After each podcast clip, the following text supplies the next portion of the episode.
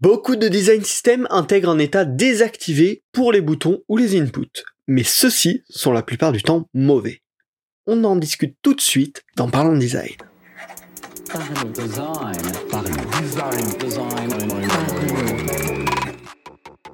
Tu ne veux plus te former seul? Le sponsor de Parlons Design est fait pour toi. Rejoins la KKTOS Academy pour apprendre en petit groupe avec les meilleurs experts francophones. Salut, c'est Romain. Bienvenue dans Parlons Design pour parler aujourd'hui de l'état désactivé, de l'état disabled des boutons ou des inputs dans les design systems. Euh, ça vient d'un constat, d'une expérience récente. Je me suis dit, mais oui, on fait en fait tout le temps cette erreur. Et, et, derrière, soit ça mène à rien, soit ça mène à des problèmes, mais rarement à des choses positives. Alors, reprenons les bases et pourquoi j'ai commencé aussi agressivement sur ces pauvres états désactivés. Alors, le but d'un design system, déjà à l'origine, globalement, c'est de créer un système pour les designers qui va leur permettre d'assurer une bonne expérience euh, côté utilisateur. Je pense qu'on peut être à peu près tous d'accord sur cette définition, même si elle n'englobe pas euh, tout ce que fait un design system, mais en tout cas ça fait partie très clairement des missions finales, c'est assurer une bonne expérience utilisateur ça passe par la consistance, ça passe par des comportements euh, compréhensibles pour l'utilisateur, ça passe par tout plein de choses, mais c'est dans l'idée d'accomplir ce but global. Et c'est pour ça quand on va venir parler d'un bouton en état désactivé ou disabled, bah on va voir que ça pose des problèmes. Alors déjà qu'est-ce que c'est très rapidement bah, c'est l'état d'un bouton quand on ne peut pas cliquer dessus pour X ou Y raison ou l'état d'un input quand on peut pas euh, saisir quelque chose à l'intérieur pour X ou Y raison. Ça peut être dans le cas d'un bouton, bah, le formulaire est pas complet, donc on refuse à la personne le fait de l'envoyer. Euh, l'action est indisponible momentanément pour un problème côté serveur, pour un problème aléatoire. et voilà, ça va être des cas où, pour une raison ou une autre, cette action qui est d'habitude faisable, cette fois-ci, elle ne va pas être faite. Classiquement, visuellement on met un fond gris, euh, on montre au curseur qu'il n'y a pas d'interaction et euh, c'est ce qui caractérise un état désactivé, mais le problème est tout juste là. Si on l'utilise en tant que tel, bah c'est clairement une mauvaise expérience pour l'utilisateur. Avoir un, objet sur lequel ils attendent une interaction qui ne propose pas d'interaction et qui est juste grisé, bah c'est clairement dire il y a un problème, mais on ne te dit pas pourquoi. Et en fait, le design de cet état désactivé par défaut propose une mauvaise expérience. Et donc on se rend compte bah, très rapidement que là on est complètement à l'opposé de ce qu'on disait au début. Le but d'un design system c'est de créer un système pour assurer une bonne expérience aux utilisateurs. Et l'un de nos composants dans l'un de ces états fait tout à fait l'inverse.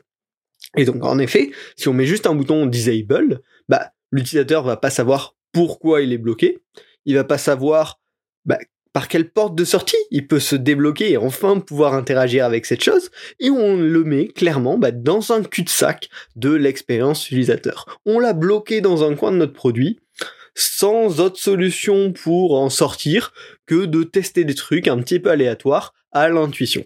Donc c'est clairement un mauvais design de l'état désactivé. Hein. Je pense que voilà, avec avec toutes les guidelines un petit peu qu'on peut voir un peu partout et même du, du bon sens, on va dire, de designer, bah, mettre notre utilisateur dans une position où il peut juste tester par lui-même, c'est pas quelque chose qu'on recherche. Alors, pour ça, pour éviter ce problème, bah, il y a deux alternatives que je vais vous proposer.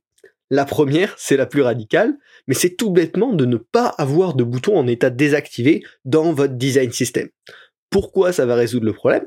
Bah, tout simplement parce que ça va nous forcer, nous les designers et euh, nos euh, amis les développeurs, à bien gérer ces états d'erreur et l'action on-click sur cet élément.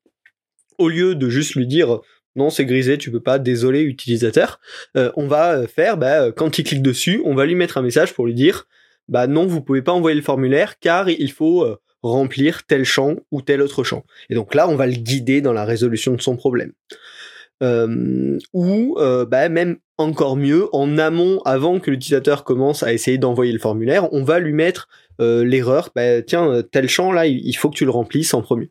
On va être forcé, vu qu'on n'a pas de bouton en état disabled, à le guider dans l'expérience. Et donc, en ne mettant pas de bouton en état désactivé, on s'assure d'améliorer l'expérience par rapport à si on met un mauvais bouton désactivé. C'est une solution qui marche dans 95% des cas, je pense. Hein. En réalité, euh, dans la plupart des projets sur lesquels j'ai travaillé, j'ai très rarement eu vraiment besoin d'un bouton en état désactivé. Mais bon, je vous le concède, ça peut arriver. Alors, comment, si on a quand même besoin de ce bouton en état désactivé, comment on crée un meilleur état désactivé? Bah, la, la, solution, la réponse, en tout cas, la partie majeure de la réponse, elle est toute bête. C'est tout simplement d'expliquer pourquoi ce composant est en état désactivé. Alors on va pouvoir le faire de plein de manières différentes. Hein. On va pouvoir bah, accoler par exemple à notre bouton désactivé un petit message contextuel, comme on le ferait par exemple pour afficher une erreur, ou souvent on va rajouter une petite ligne de texte en dessous qui va expliquer le pourquoi du comment. Bah là ça peut complètement être une solution. Un autre bouton désactivé, en effet, on a notre bouton grisé, et en dessous un petit texte qui vient de dire compléter l'ensemble des champs avant, ou indisponible pour le moment, ou euh, voilà, on va, on va tout simplement donner du contexte à l'utilisateur c'est une façon numéro un. On peut aussi bah, juste dire, bah, en fait, quand il est en état désactivé, euh, il va y avoir un effet de hover qui va afficher un tooltip et expliquer le pourquoi du comment. Est-ce que ça peut être résolu? Si oui, comment? Qu'est-ce qu'il faut faire? Ou bah, potentiellement se dire, bah, quand notre bouton il est désactivé, à côté on va rajouter un petit euh, point d'interrogation, un petit bouton point d'interrogation, qui va permettre d'accéder à du contexte sur, bah, pareil, comment euh, activer le bouton, comment le rendre disponible. Il y a plein de façons de le faire et en fonction des contextes, en fonction de votre produit, ça va être différent. Le, le fait étant que pour avoir un bon état désactivé qui, par définition de ce design system, va proposer une bonne expérience, c'est qu'il faut expliquer pourquoi il est inactif et comment on peut le rendre actif. Donc voilà, euh, c'est tout bête, hein, mais en fait, en ne créant pas des composants dont on n'a pas besoin, ou en créant des composants dont on a besoin avec vraiment tout le contexte qui va autour, on va être capable de proposer une meilleure expérience par défaut. Hein. Faut, faut vraiment se rappeler que quand on crée un design system, on n'est pas juste en train de créer des éléments visuels euh, un petit peu basiques dont on pourrait avoir besoin, mais on est vraiment en train de répondre à des besoins utilisateurs par ces composants-là. Et donc, euh, bah, en prévoyant bien le comportement qui va avec, on va pouvoir leur apporter une meilleure expérience. En bref, faites attention euh, au bouton Disabled qu'on va rajouter un petit peu par défaut dans un design system. Ça peut complètement mener à des dérives, euh, voilà, de, mauvaises expériences comme on en a parlé dans, cette, euh, cet épisode. Et c'est aussi une mentalité appliquée hein, à l'ensemble de ces composants. Le design system, il doit favoriser une bonne expérience et pas l'inverse. et donc des fois, des choses qui paraissent anodines peuvent finalement mener à l'inverse de ce qu'on voulait faire au départ. Donc faites-vous bien attention. Si ce podcast vous a interloqué ou si vous n'êtes pas du tout d'accord, bah, votre avis m'intéresse clairement. Euh, venez sur Twitter ou sur LinkedIn, les liens sont en description. Me donnez votre avis en fait, c'est comme ça que ça permettra euh, de mieux construire bah, moi ma réflexion design, la vôtre au, cours de cet échange aussi. Voilà, on pourra s'apporter à chacun et, c'est complètement l'un des buts de ce podcast. Donc n'hésitez pas. Et puis c'est toujours un plaisir d'avoir vos messages, euh, d'autant plus quand il y a des critiques constructives. C'est bah, voilà, J'apprécie énormément, donc n'hésitez pas. Si le podcast vous a plu ou vous voulez d'autres euh, sujets de la sorte, bah, pensez à vous abonner gratuitement sur euh, bah, la plateforme de podcast que vous préférez. C'est un épisode par semaine.